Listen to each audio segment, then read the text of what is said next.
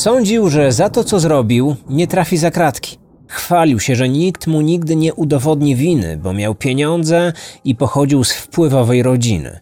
Był tak pewny siebie, że o dokonanym przestępstwie mówił wprost swoim znajomym. Śledczy nie dawali za wygraną, aż w końcu po ponad 20 latach pojawiła się szansa na przełom. Ja nazywam się Marcin Myszka i dziś zajmiemy się kolejną tajemniczą sprawą. Pamiętaj, że nowe odcinki Kryminatorium pojawiają się w każdy poniedziałek na YouTube, Spotify i pozostałych aplikacjach podcastowych. Zanim zaczniemy, chcę tylko przypomnieć, że 28 lutego rusza sprzedaż biletów na Kryminalny Poznań, czyli konwent True Crime. Będzie to dwudniowe wydarzenie zorganizowane w weekend 18 i 19 maja w centrum Poznania. Podczas eventu posłuchacie ekspertów z różnych dziedzin. Będą rozmowy o polskich śledztwach, psychologii, profilowaniu.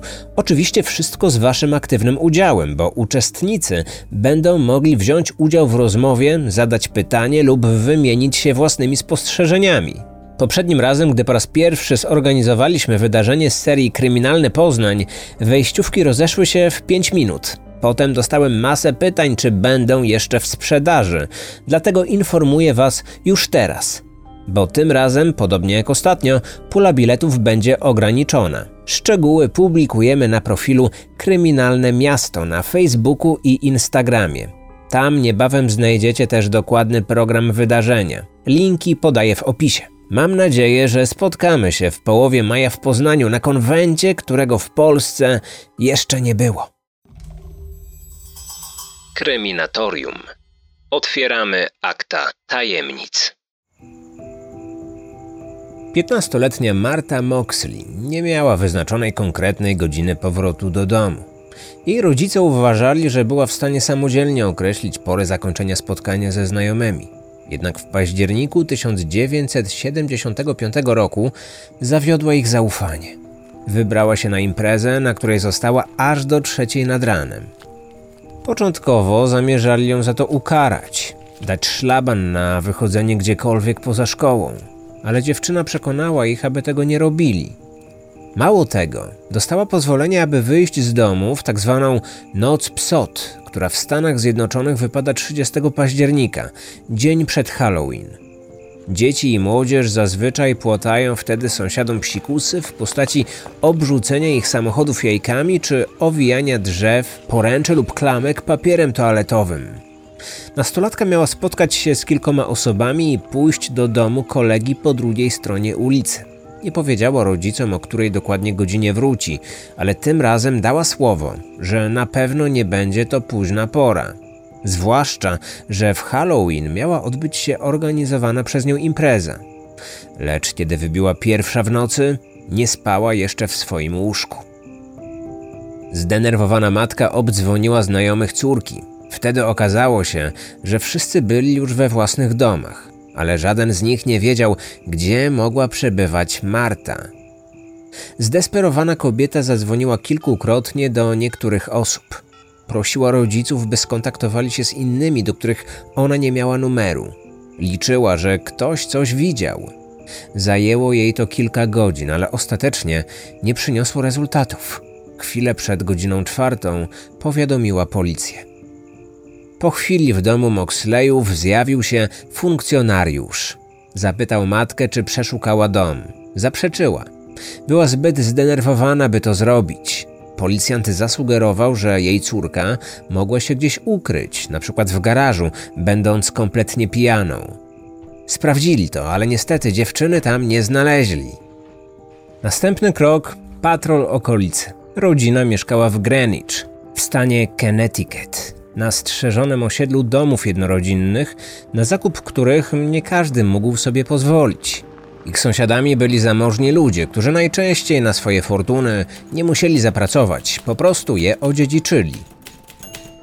W sąsiedztwie wszyscy się znali. Drzwi do domów pozostawały niezaryglowane. Kluczyki aut zostawiano w stacyjkach. Dzieci biegały po trawnikach sąsiadów. Nastolatkowie spędzali czas w dużych grupach. Było tam bezpiecznie. Ochrona osiedla bacznie pilnowała, by na jego terenie nie przebywały obce osoby. Matka odchodziła od zmysłów. Przeczuwała, że jej córce coś się stało. Przecież nigdy nie oddaliłaby się tak daleko od domu, zwłaszcza o takiej porze, bez żadnego towarzystwa. Co prawda wcześniej kilka razy złamała pewne zasady, na przykład wróciła o trzeciej nad ranem, ale nigdy nie zniknęłaby na całą noc. Kiedy z samego rana znajomi zaginionej o wszystkim się dowiedzieli, sami odczuli wielki niepokój. Jedna z jej koleżanek, która mieszkała w rezydencji obok, chwilę po dwunastej wyszła z domu. Przechodziła przez podwórko Moxleyów, bo tak było bliżej i szybciej do miasta, do którego zmierzała. Około 60 metrów od domu, pod wielką sosną, zauważyła coś dziwnego. Początkowo pomyślała, że to może być śpiwór. Ale kiedy podeszła bliżej, zdała sobie sprawę, że to coś zupełnie innego. Pobiegła do drzwi i zadzwoniła. Kiedy ujrzała w progu matkę swojej znajomej, oznajmiła ze łzami w oczach, że właśnie znalazła Martę.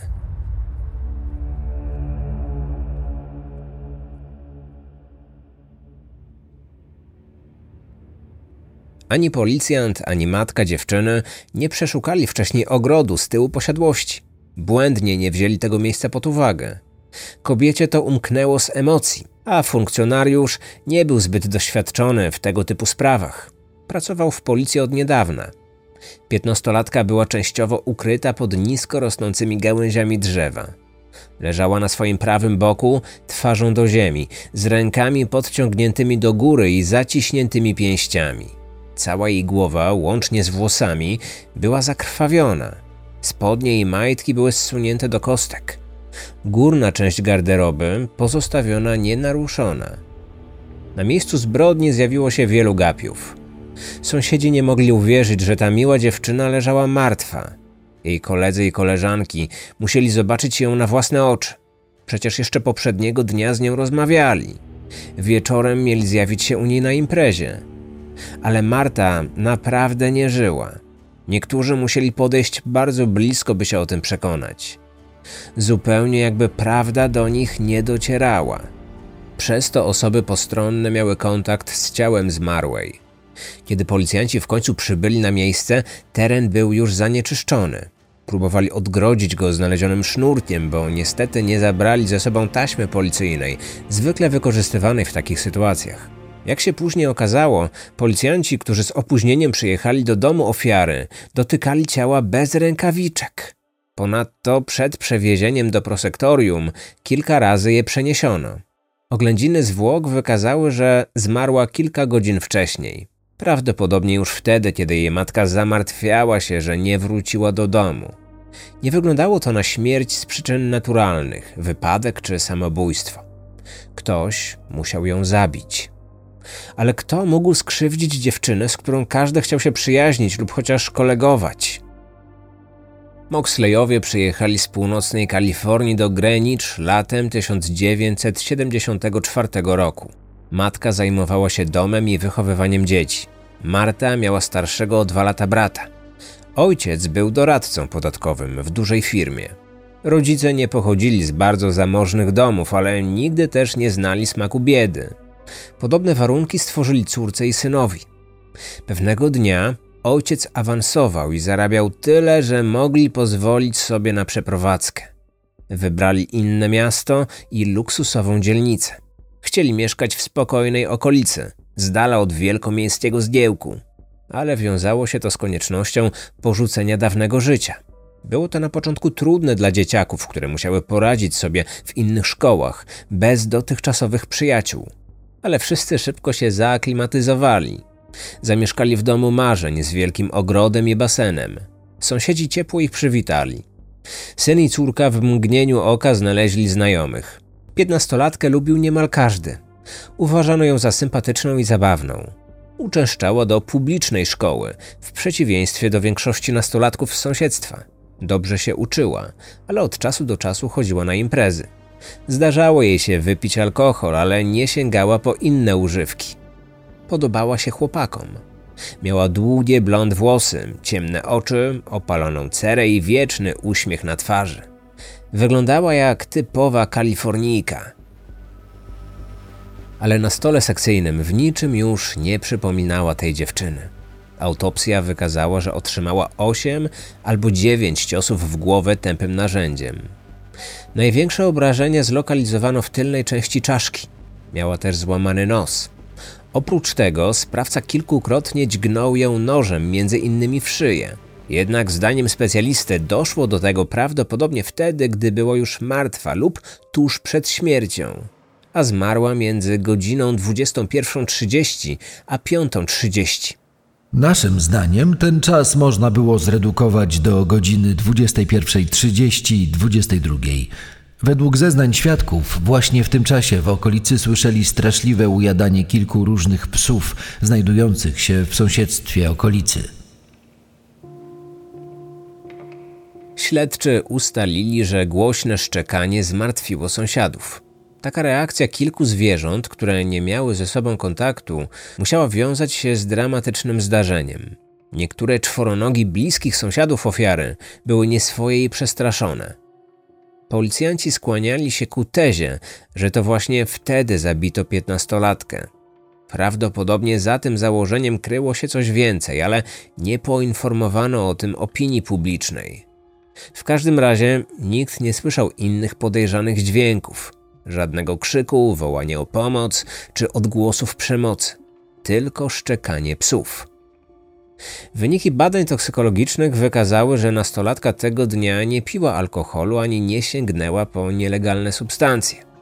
To również pokrywało się z zeznaniami jej znajomych. Pomimo, że ciało zmarłej zostało częściowo rozebrane, to nie odnaleziono na nim śladów nasienia ani innych śladów świadczących, że ją zgwałcono. Dlaczego w takim razie sprawca zsunął jej bieliznę i spodnie? Czy chciał zmylić trop? A może powód był inny? Stróże prawa zastanawiali się nad tym, ale sami nie wiedzieli, co o tym myśleć. Zbadanie miejsca zbrodni i okolicy dostarczyło im dowodów świadczących o tym, że zabójca prawdopodobnie się nie spieszył. Wszystko wskazywało na to, że zaatakował swoją ofiarę nie w pobliżu drzewa, tylko na podjeździe przed jej domem. To właśnie tam natknięto się na krew, która dziwnym trafem została przeoczona na etapie poszukiwań.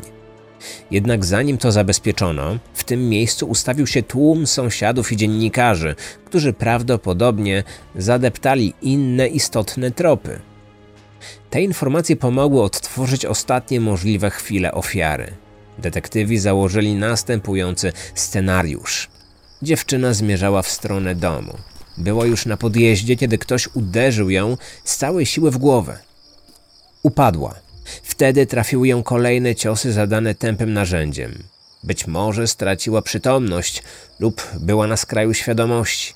Być może już nie żyła. W każdym razie sprawca dźgnął ją kilka razy czymś ostrym. Następnie chwycił za nogi lub za tułów i zaczął ciągnąć. Pozostawił ją przy drzewie. Ślady znalazły się też na innych miejscach. I to wszystko tworzyło niemal prostą drogę do zaułku, w którym później odnaleziono ją martwą. Z tyłu domu rosła wysoka trawa do tego stopnia, że można było zauważyć wąskie, wydrążone pasmo, zupełnie jakby ktoś kogoś po niej ciągnął.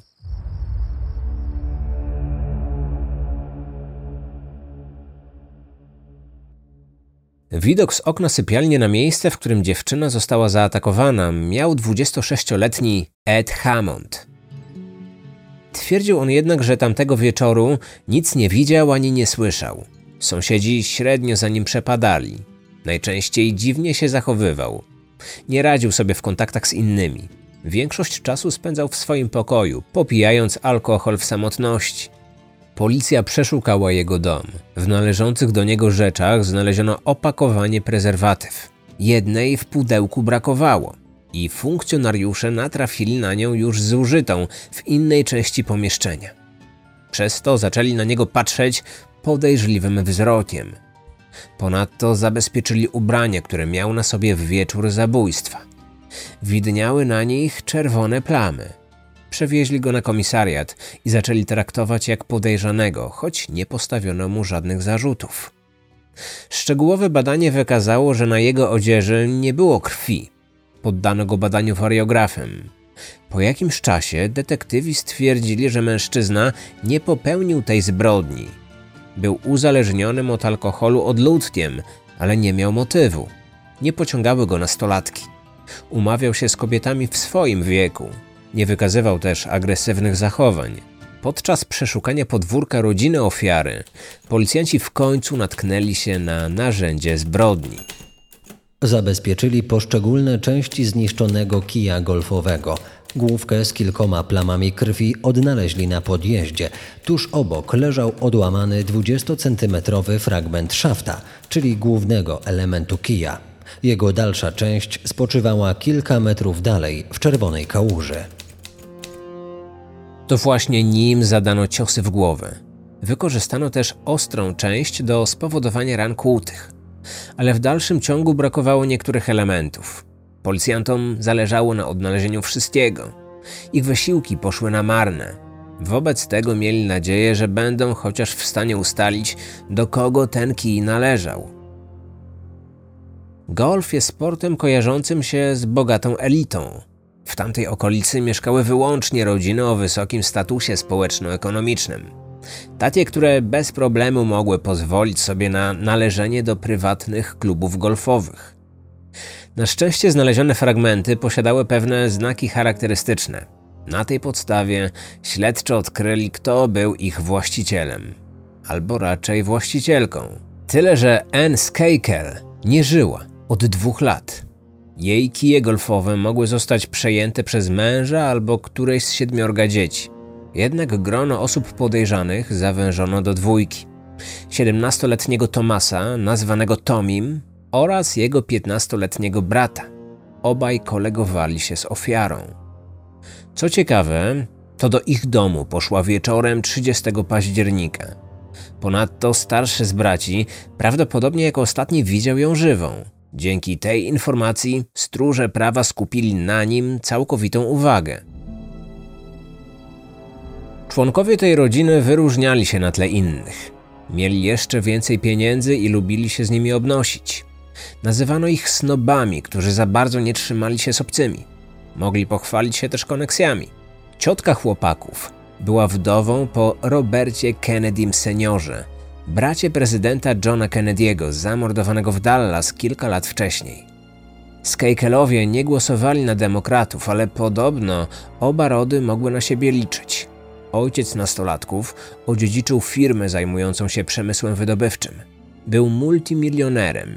Jego majątek zdecydowanie przewyższał cały dobytek popularniejszych kuzynów. Dom Tomiego znajdował się blisko posiadłości, w której mieszkała zamordowana jej bliscy. Wystarczyło przejść na drugą stronę ulicy. Dzieciaki miały więc do siebie blisko, a co za tym idzie, często spędzały wolny czas w swoim towarzystwie. W noc psot bracia zaprosili do siebie kilka osób, między innymi piętnastolatkę. Ich ojciec wyjechał na polowanie. W willi oprócz reszty rodzeństwa był także ogrodnik, służąca i nowo zatrudniony nauczyciel. Marta w towarzystwie kolegi i koleżanki weszła tam około 21. Znajomi zjawili się pod drzwiami wielkiej rezydencji milionera znacznie wcześniej, bo już o 19.30, ale wtedy ogrodnik ich poinformował, że bracia jedzą właśnie kolację w restauracji. Kiedy rodzina wróciła do domu, to nastolatków wpuszczono do środka. Przywitał ich młodszy z braci. W czwórkę poszli do garażu i usiedli w samochodzie, czarnym Lincolnie, należącym do ich ojca. Włączyli muzykę. Słuchali największych hitów z 1975 roku. Piętnastolatka siedziała z przodu, obok sąsiada. Z tyłu usiadły dwie pozostałe osoby. Śmiali się, rozmawiali i podśpiewywali. Po prostu świetnie się bawili. Po chwili dołączył do nich Tommy. Przyszedł tylko o coś zapytać, ale widząc blond włosą sąsiadkę, został. Usiadł obok i zaczął z nią flirtować. Kilka minut później dzieciaki musiały wysiąść. Tak nakazali im dorośli Skajkelowie, którzy chcieli odwieźć swojego kuzyna do domu. Piętnastoletni brat też z nimi pojechał, bo po dotarciu na miejsce mieli wspólnie obejrzeć serial. Marta również dostała propozycję, ale grzecznie odmówiła. Wkrótce dziewczyna i jej 17-letni kolega zostali sami, bo dwoje znajomych poczuło się niezręcznie, kiedy zaczęli się razem wygłupiać. W pewnym momencie razem się przewrócili. Towarzyszyło temu dużo śmiechu. Chwilę później dziewczyna postanowiła wrócić do domu około 21.30. Taką wersję przedstawił chłopak. Było już późno, a nie chciała kolejny raz narazić się rodzicom. Zresztą on też nie mógł z nią spędzić więcej czasu. Twierdził, że musiał odrobić lekcję. Młodszy miał alibi. Wrócił do domu koło północy i od razu położył się spać. Natomiast starszy wysuwał się na pierwszy plan. Jako ostatni widział ofiarę. Szła do domu. Była już na podjeździe, ale nigdy tam nie dotarła.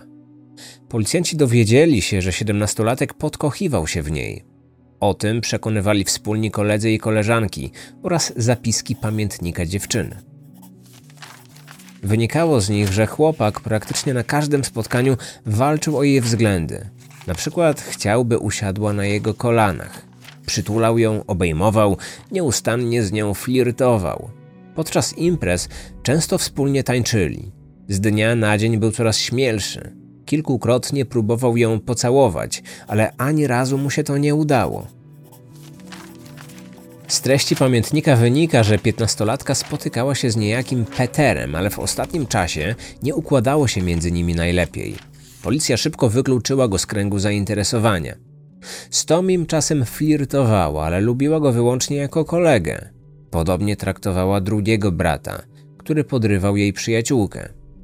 Młodszy chłopak po pijaku wytknął dziewczynie, że ta robiła Tomiemu fałszywe nadzieje. Posprzeczali się. Tego dnia nastolatka napisała w swoim pamiętniku, że nie powinna więcej chodzić do ich domu. Jednak później zignorowała tę myśl i w dalszym ciągu odwiedzała kolegów. Tommy często wybuchał gniewem. Łatwo można było wyprowadzić go z równowagi. Wtedy potrafił kogoś uderzyć lub niszczyć przedmioty, które wpadły mu w ręce.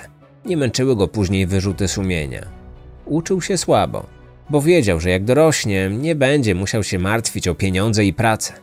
Wszystko otrzyma podane na złotej tacy.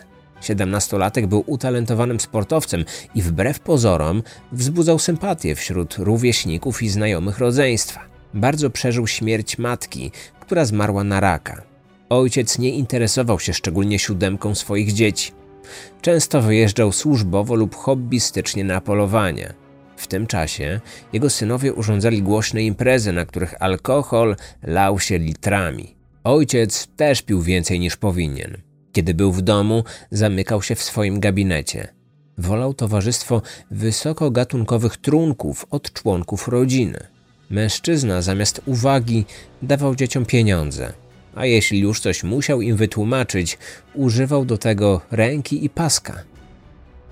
Wynajął dla nich prywatnego nauczyciela, który z nimi mieszkał. Do zadań 23-letniego Kena Littletona należało pomoc w odrabianiu lekcji, rozwijanie sportowych pasji i pilnowanie niesfornych nastolatków. Rozpoczął pracę 30 października, więc tego dnia, kiedy zamordowano Martę. Wobec tego został przesłuchany. Zeznał, że tamten wieczór spędził w salonie na oglądaniu filmów. O 21.30 gosposia poprosiła go, by wyszedł na zewnątrz, sprawdzić, czy wszystko w porządku. Usłyszała głośne ujadanie psów i to ją nieco zaniepokoiło. Takie szczekanie było nietypowe. Zwierzęta sąsiadów nigdy wcześniej tak nie hałasowały. Mężczyzna spełnił prośbę kobiety, ale nie zauważył niczego niepokojącego. Pół godziny później w salonie zjawił się Tommy i przez chwilę wspólnie oglądali telewizję. Po kolejnych 30 minutach siedemnastolatek poszedł do swojego pokoju i już więcej z niego nie wyszedł. Kiedy policja przesłuchała nauczyciela, od zabójstwa minęło już kilka miesięcy. Przez ten czas nikogo nie aresztowano. W gronie osób podejrzewanych w dalszym ciągu znajdował się starszy z braci, ale udowodnienie mu czegokolwiek okazało się trudniejsze niż mogli początkowo przypuszczać. Chłopak uparcie trzymał się swojej wersji, choć wyszło na jaw, że okłamał policję. Było to na pozór niewinne kłamstwo. Powiedział, że tamtego wieczoru musiał napisać wypracowanie do szkoły. Okazało się, że nie miał wtedy zadanej żadnej pracy domowej. Nie poradził sobie też najlepiej podczas pierwszego badania wariografem. Był zestresowany. Za drugim razem poszło mu lepiej, ale policja nie potrafiła zignorować tego pierwszego wyniku. Ojciec postanowił za wszelką cenę chronić syna. Milioner mógł zrobić wiele. Na przykład sprawić, by policja nie uzyskała dostępu do akt medycznych i szkolnych siedemnastolatka. Wkrótce cała rodzina przestała w jakikolwiek sposób współpracować ze śledczymi. Ken również odmówił rozmowy z policjantami. Później twierdził, że detektywi chcieliby dostarczył im jakieś dowody przeciwko Tomiemu. On wierzył w jego niewinność. Niespodziewanie po kilku miesiącach nauczyciel stracił pracę. Musiał opuścić rezydencję. Mężczyzna uważał, że ojciec chłopaków zrobił to dlatego, by ich chronić. Wokół Kena kręcili się policjanci, którzy chcieli z nim porozmawiać. Przeczuwali, że może coś wiedzieć, albo nawet mógł w jakiś sposób uczestniczyć w zbrodni, udzielić pomocy zabójcy, poinstruować go, co powinien zrobić ze zwłokami. Stróżom prawa zaświtała nawet myśl, że to on mógł być sprawcą. W tamtej okolicy praktycznie w ogóle nie dochodziło do przestępstw czy wykroczeń. I nagle w dniu, kiedy ten człowiek się tam zjawił, ktoś w brutalny sposób odebrał życie dziewczynie. Czy to mógł być przypadek? Choć od razu pojawił się szereg argumentów przeczących tej tezie. Młody nauczyciel nie znał piętnastolatki. Dlaczego więc miałby ją zabić? Kilka aspektów tej sprawy sugerowało śledczym, że mordercę i ofiarę łączyły jakieś więzi. Zadał jej dość sporo dotkliwych ciosów. Musiała cierpieć. Ponadto przeniósł zwłoki. Czy przypadkowy sprawca postąpiłby tak samo? Funkcjonariusze mieli wątpliwości. Jednak jakiś czas później okazało się, że życie Kena zmierzyło w nieoczekiwanym kierunku. Mężczyzna, który był wykształcony i ambitny, nagle stał się przestępcą. W jego kartotece znalazły się kradzieże i włamania. Stoczył się, zaczął pić i sięgać po narkotyki. Policjanci przeczuwali, że milioner miał z tym coś wspólnego. Nauczyciel przeszedł tak drastyczną zmianę krótko po tym, jak opuścił dom bogaczy. Być może wiedział o czymś, czego nie chciał. Coś ciążyło mu na sumieniu. Śledczy kilkukrotnie go przesłuchali. Na szczęście później zmienił swoje nastawienie i nie odmówił złożenia zeznań. Poddano go dwóm badaniom wariografem i wyniki wyszły podobne do tych Tomiego. Ken byłby idealnym podejrzanym, bo nie pochodził z Greenwich. Mieszkańcy okolicy, w której doszło do zbrodni, najbardziej obawiali się, że zabójcą okaże się ich sąsiad. To zburzyłoby spokój i harmonię oraz odebrałoby luksusowej dzielnicy pewien prestiż. Jednak nic tego mężczyznę nie łączyło z zabitą. Oni naprawdę się nie znali. Żaden ze zgromadzonych dowodów nie sugerował, że to on. Policja nie miała też nic na Tomiego, choć w dalszym ciągu pozostawało pytanie, co robił pomiędzy 21.30 a 22.00. W tym czasie teoretycznie mógłby dokonać zbrodni, ukryć zwłoki i przebrać się. Ale ktoś z domowników raczej zauważyłby wchodzącego do domu i przemykającego do swojej sypialni w zakrwawionych ubraniach chłopaka. Tyle, że nikt tego nie zeznał. Zdaniem służby oraz rodzeństwa, chłopak zachowywał się zupełnie normalnie. W głowach policjantów mnożyły się pytania: czy można było im w stu procentach wierzyć? Czy pracownicy wyjawiliby okrutną prawdę, wiedząc, że to być może będzie kosztować ich utratę posady? Czy zdradziliby w ten sposób rodzinę? Przypadki, w których bogatym ludziom uszły płazem przestępstwa, zdarzały się wielokrotnie. Śledczy obawiali się, że to jeden z nich. Zwłaszcza, że ojciec chłopaka stał za nim murem i znacząco utrudniał pracę organów ścigania. Mijały lata. Nadal nikogo nie aresztowano, choć w kręgu zainteresowania znalazło się wiele osób. Sprawdzano też w innych miejscach. Sąsiadka w średnim wieku, znana z dziwnych zachowań, młodzieniec, który kilkukrotnie podwiózł dziewczynę do domu. Pamiętam też doskonale mężczyznę z Nowego Jorku, który zaatakował inną osiemnastolatkę kijem golfowym. I to tylko ułamek przesłuchanych osób. Mimo to nikomu nie byliśmy w stanie nic udowodnić. Sprawa z czasem ucichła. Policjanci mieli na głowie inne śledztwa i dochodzenia. ale ponownie się nią zainteresowali w 1991 roku. To właśnie wtedy ruszył głośny proces przeciwko kuzynowi Tomiego, Williamowi Kennedy'emu Smithowi, oskarżonemu o zgwałcenie. Wtedy pojawiła się pogłoska, że 30 października 1975 roku był w domu Skejkelów i mógł mieć coś wspólnego z morderstwem. Ostatecznie ta informacja nie znalazła potwierdzenia. Prawdopodobnie została zmyślona tylko po to, by policjanci ponownie zajęli się śmiercią piętnastolatki. Ale przyniosło to skutki. Jakiś czas później, jeszcze w tym samym roku, wyszło na jaw, że policja przez lata ukrywała przed opinią publiczną posiadanie pewnego dowodu. W koszu na śmieci pod domem podejrzanych znaleziono męskie ubrania, niebieskie spodnie jeansowe i białe sportowe buty. Nie wiadomo, czy zabezpieczono na nich ślady krwi, ale na pewno kilka włosów. Po latach, dzięki nowym technologiom, ustalono, że niektóre pochodziły od ofiary, inne zaś od niezidentyfikowanego białego mężczyzny. Policjanci dowiedzieli się, że wyrzucone części garderoby nie należały do Tomiego, ale do jego o dwa lata młodszego brata, Michaela. Był to tylko dowód poszlakowy, nic nie przesądzający. Zanim doszło do zbrodni, dziewczyna siedziała w samochodzie blisko rówieśnika. To właśnie w ten sposób jej włosy mogły się na nim znaleźć. Jednak dlaczego piętnastolatek wyrzucił spodnie i buty będące niemal w idealnym stanie? Policjanci podejrzewali, że chciał w ten sposób coś ukryć. Czy chodziło o udział w okrutnej zbrodni? W 1995 roku na światło dzienne wyszła kolejna szokująca informacja. Otóż w latach 70. ojciec chłopaków wynajął prywatnych detektywów, by przeprowadzili własne śledztwo w sprawie zabójstwa sąsiadki. Ich raporty wyciekły do mediów. Wyszło z nich m.in., że obaj bracia kłamali. Tommy nie przyznał się policji, że spędził z Martą nieco więcej czasu. Nie poszła w stronę domu o 21.30.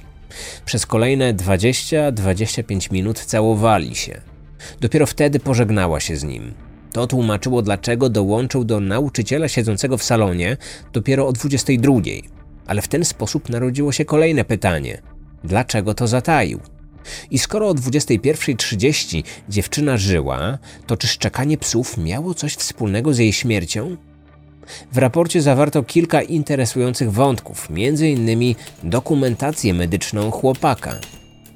Wielokrotnie z inicjatywy ojca odbył rozmowy z psychiatrami i psychologami. Niektórzy specjaliści podejrzewali u niego dysfunkcję neurologiczną skutkującą niekontrolowanymi wybuchami gniewu i chwilową utratą świadomości. Kiedy miał 4 lata, uderzył się mocno w głowę. W szpitalu spędził dwa tygodnie. Oprócz tego wiadomo, że łączyła go dziwna więź z matką. Jeszcze przed jej śmiercią sprawiał problemy. Często doprowadzał ją do płaczu. Kobieta wzbudzała w nim strach, najbardziej ze wszystkich członków rodziny. Jednak nie wiadomo, czy stosowała wobec niego jakąś formę przemocy. Tommy miał też stłumiony popęd seksualny. Stosunki intymne nie dawały mu satysfakcji, czasami nawet go zasmucały. Zdaniem eksperta był seksualnie zdezorientowany. Natomiast Michael powiedział prywatnym detektywom, że po powrocie od kuzyna nie położył się spać. Wyszedł na zewnątrz. Poszedł do domu Moxleyów. Wdrapał się na drzewo, zdjął spodnie i zaczął się masturbować. Spędził tam godzinę. Jeśli policja słusznie założyła, że dziewczyna o tej porze już nie żyła, to on powinien zauważyć jej zwłoki. Co prawda wszedł na inne drzewo niż te, pod którym ją znaleziono, ale nawet w ciemności coś by spostrzegł. Funkcjonariusze uważali, że akurat w kwestii godziny się nie pomylił. Jednak dostrzegli, że przed laty być może wytypowali niewłaściwego brata na osobę podejrzaną. Problemy Michaela z alkoholem zaczęły się, kiedy miał zaledwie 13 lat, krótko po śmierci matki. W dzieciństwie często moczył łóżko i przejawiał zachowania określane jako transseksualne, ale nie wiadomo, co dokładnie kryło się pod tym pojęciem. Być może przebierał się w ubrania mamy lub siostry. Nienawidził swojej rodziny, tego, że ojciec kontrolował jego życie. Nieustannie rywalizował z bratem dosłownie o wszystko. Zdaniem policjantów, młodszy wzorował się na starszym, ale nie chciał być od niego lepszy. Z resztą rodzeństwa też dobrze się nie dogadywał. Jedna z sióstr śmiertelnie się go bała. Prawdopodobnie chorował na depresję, która mogła skutkować epizodami psychotycznymi. Po alkoholu i nielegalnych substancjach przejawiał zachowania autodestrukcyjne. Problemy dostrzeżono też w sferze seksualnej. Przyznał terapeucie, że niegdyś często chodził pod dom pewnej kobiety i podglądał ją. Po uzyskaniu pełnoletności popełnił przestępstwo. Prowadził samochód będąc pod wpływem alkoholu. Został zatrzymany przez policję, ale udało mu się uniknąć postawienia zarzutów. Ojciec zatuszował sprawę i wysłał go do szkoły dla problematycznej młodzieży. Było to w 78 roku, więc już po zabójstwie. W latach 90. jeden z jego kolegów z tamtego czasu skontaktował się z prasą. Opowiedział, że Michael przyznał się do roztrzaskania kijem golfowym głowy koleżanki, w której się podkochiwał. Podobno chwalił się, że ujdzie mu to wszystko płazem, bo jest Kennedym. Choć był tylko ich bratankiem i kuzynem, czuł, że to wystarczy, by oni go chronili.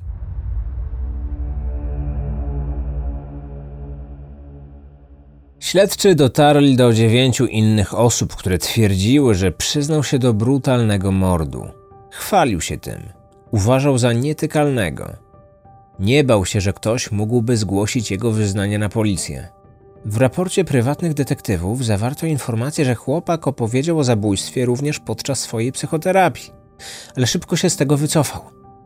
Po wielu latach stróże prawa zaczęli gromadzić materiał dowodowy przeciwko niemu.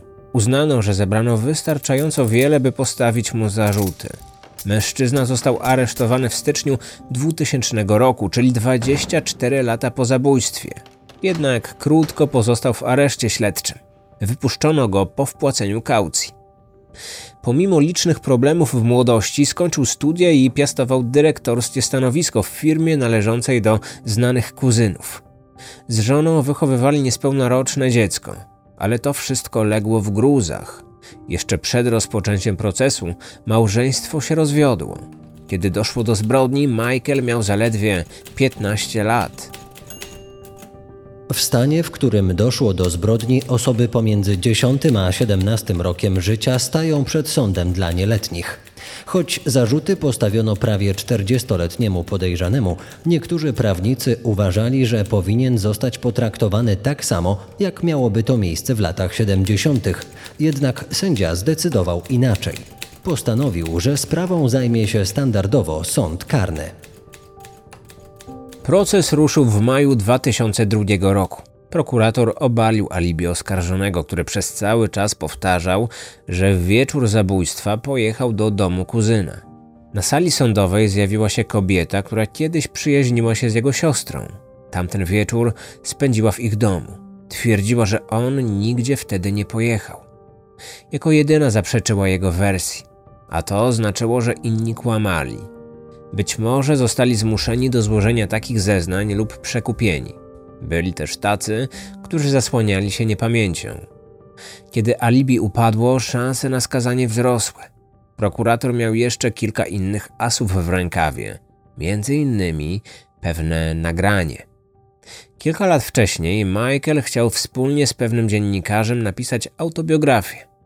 W tym celu stworzył szkic książki.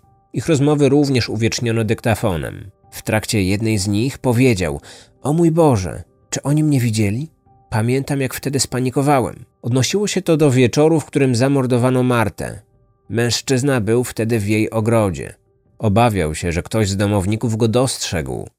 Prokurator puścił ten fragment podczas rozmowy, twierdząc, że to przyznanie się do win. W szkicu autobiografii pojawiło się kilka innych wzmianek o ofierze. Wspomniał, że bardzo mu się podobała. Chciał, by została jego dziewczyną. Kilku świadków potwierdziło, że on nie interesował się przyjaciółką, tylko samą zamordowaną. Był zazdrosny, gdy ta flirtowała z innymi, w szczególności z Tomim. Poruszono też wątek kilkukrotnego przyznania się do winy znajomym.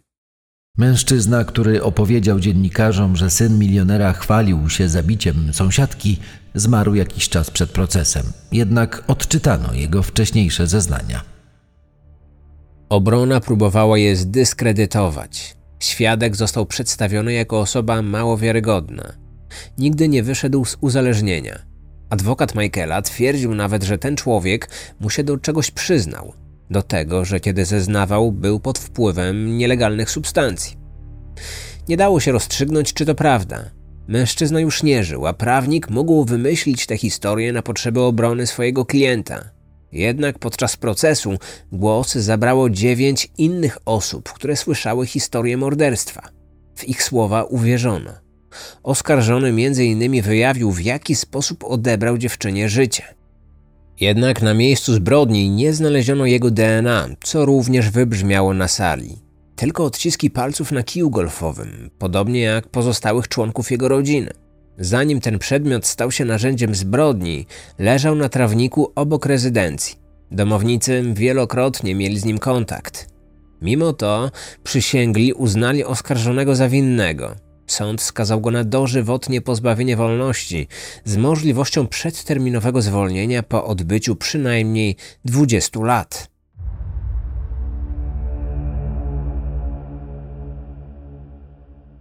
Na tym ta sprawa się jednak nie zakończyła. Rodzina ofiary nie mogła odetchnąć z ulgą. W styczniu 2003 roku kuzyn skazanego, Robert Kennedy Jr., stanął w jego obronie. Twierdził, że mężczyzna został wrobiony w zbrodnię, której na pewno nie popełnił. W ten sposób rozpoczęła się kampania, mająca oczyścić skazańca z wszelkich zarzutów. Na jaw wyszło, że podczas procesu prokurator nie przedstawił jednego dowodu w całości. Chodziło o nagranie audio, na którym Michael miał przyznać się do zabójstwa. W rzeczywistości było ono nieco dłuższe i brzmiało następująco: O mój Boże, czy oni mnie widzieli? Pamiętam, jak wtedy spanikowałem. Pomyślałem, mam nadzieję, że nikt nie widział, jak się masturbowałem. Pokrywało się to z ustaleniami dokonanymi przez prywatnych detektywów. Brakowało jednego zdania, które zmieniało kontekst. Pojawiły się zarzuty pod adresem prokuratora, że dopuścił się manipulacji. On jednak nie zauważył w tej zagrywce niczego negatywnego. Uważał, że Michael nie bez powodu poszedł pod dom piętnastolatki. Zabójcy często wracają do miejsca, w którym porzucili zwłoki ofiary rozpamiętują dokonane zbrodnie.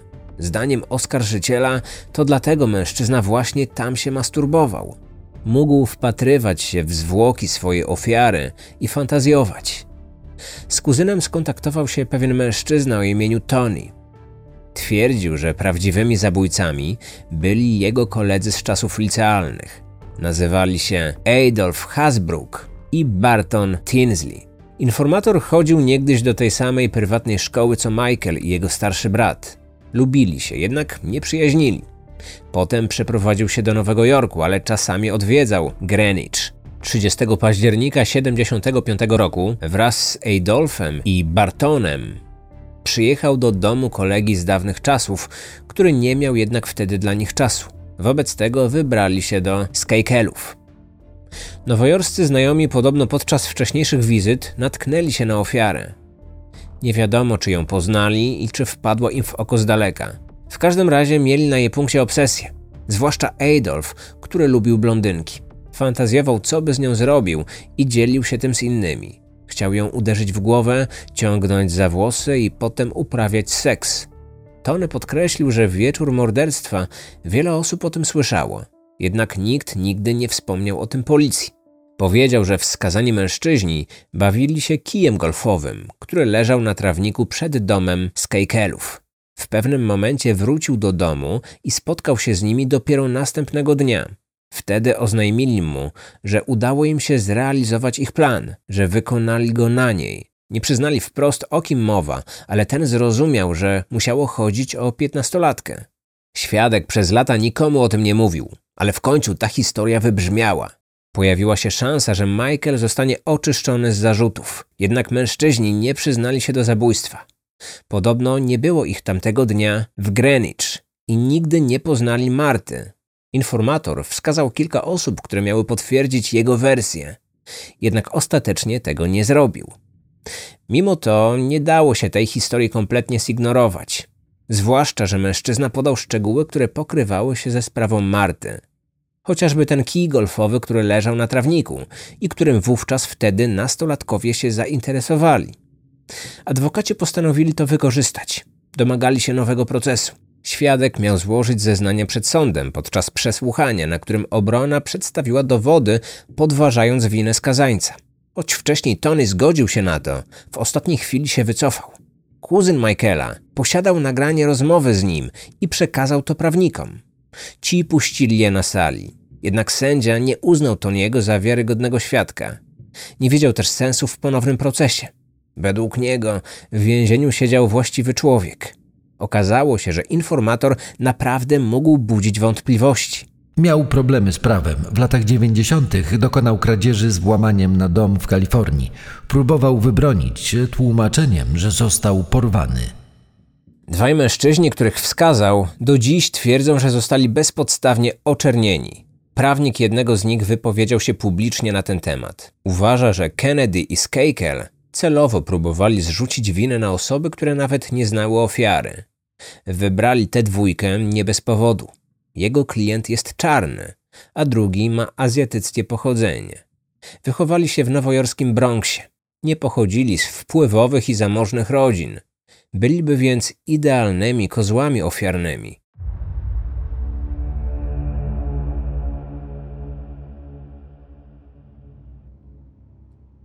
W październiku 2013 roku Sąd Najwyższy w stanie Connecticut uchylił wyrok i postanowił, że odbędzie się nowy proces.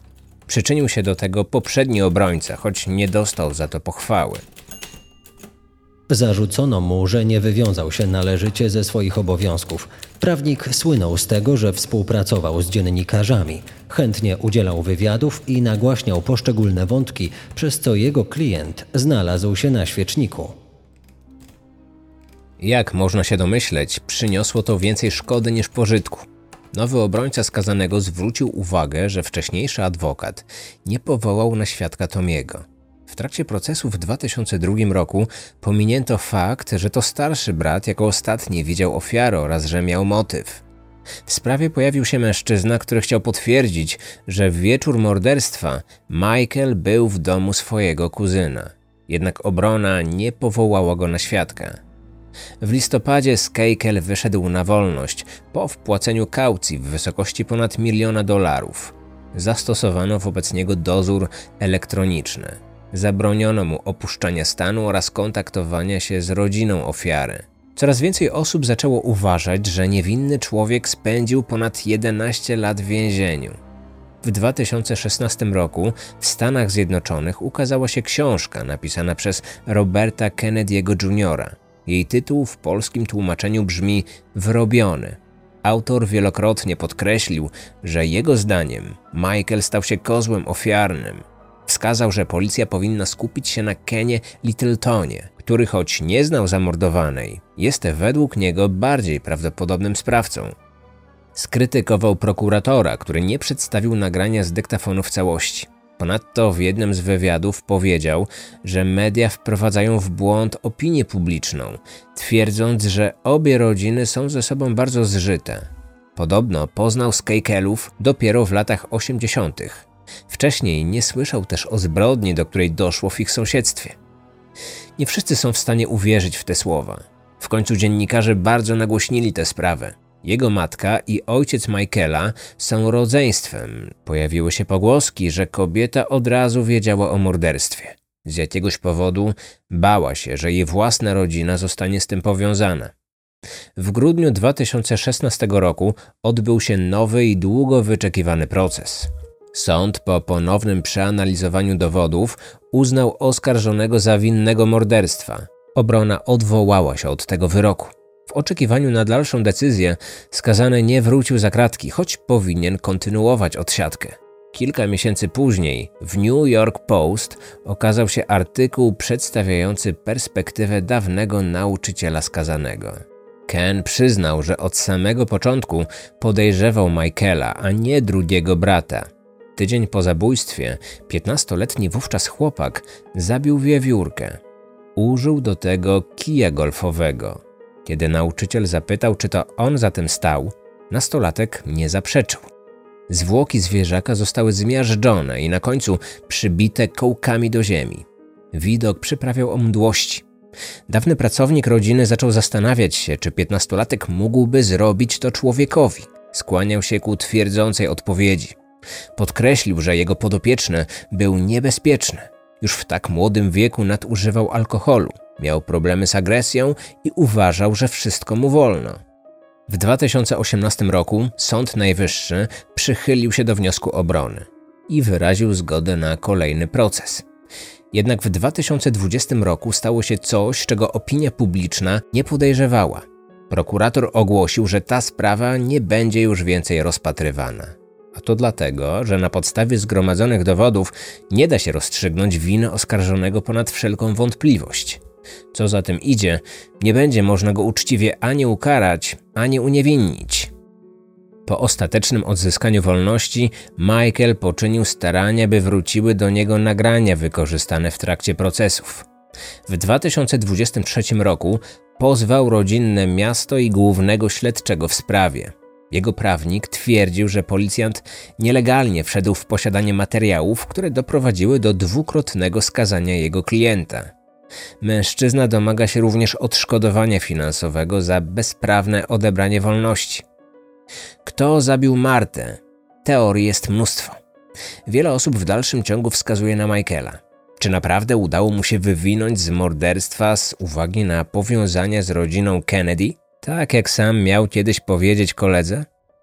Są też tacy, którzy winę dostrzegają w starszym bracie. Thomas nie był do końca szczery w swoich zeznaniach. Później całkowicie o nim zapomniano i nie został przesłuchany w trakcie procesu. Niewiele wiadomo, jak obecnie wygląda jego życie. Został pośrednikiem w obrocie nieruchomościami. W 1989 roku wziął ślub, ma dwójkę dzieci. Nie utrzymuje kontaktu z Michaelem. Od lat nie rozmawiają, ale przyczyna ich konfliktu pozostaje tajemnicą. Czy ma to coś wspólnego z morderstwem? Są zwolennicy teorii, według której obaj zabili i to pogłębiło nienawiść pomiędzy nimi.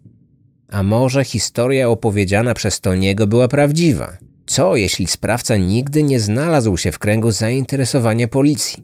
Bliscy i przyjaciele ofiary liczą, że pewnego dnia sprawiedliwości stanie się zadość. Jej rodzice już nie żyją, ale brat wciąż czeka na nadejście tej chwili. Mężczyzna cały czas wierzy w winę Michaela. Na koniec przypominam jeszcze o naszym konwencie True Crime Kryminalny Poznań. Wszystkie informacje na ten temat będę publikować na bieżąco na moim profilu na Instagramie. Nowe wiadomości będą się także pojawiać na profilu Kryminalne Miasto na Facebooku i Instagramie. Bądźcie czujni, bo pula biletów jest ograniczona. Kto pierwszy, ten lepszy. Ze sprzedażą wejściówek w serwisie e-bilet startujemy 28 lutego. Źródła wykorzystane do stworzenia odcinka. Książka autorstwa Marka Furmana pod tytułem Murder in Greenwich Who Killed Martha Moxley? Opublikowana przez nowojorskie wydawnictwo Cliff Street Books w 1998 roku.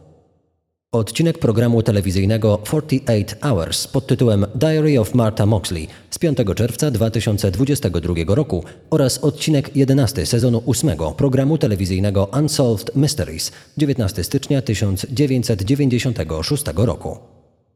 Akta sprawy Stan Connecticut kontra Michael Skakel. Artykuły prasowe z takich stron jak CNN, New York Post i Oxygen.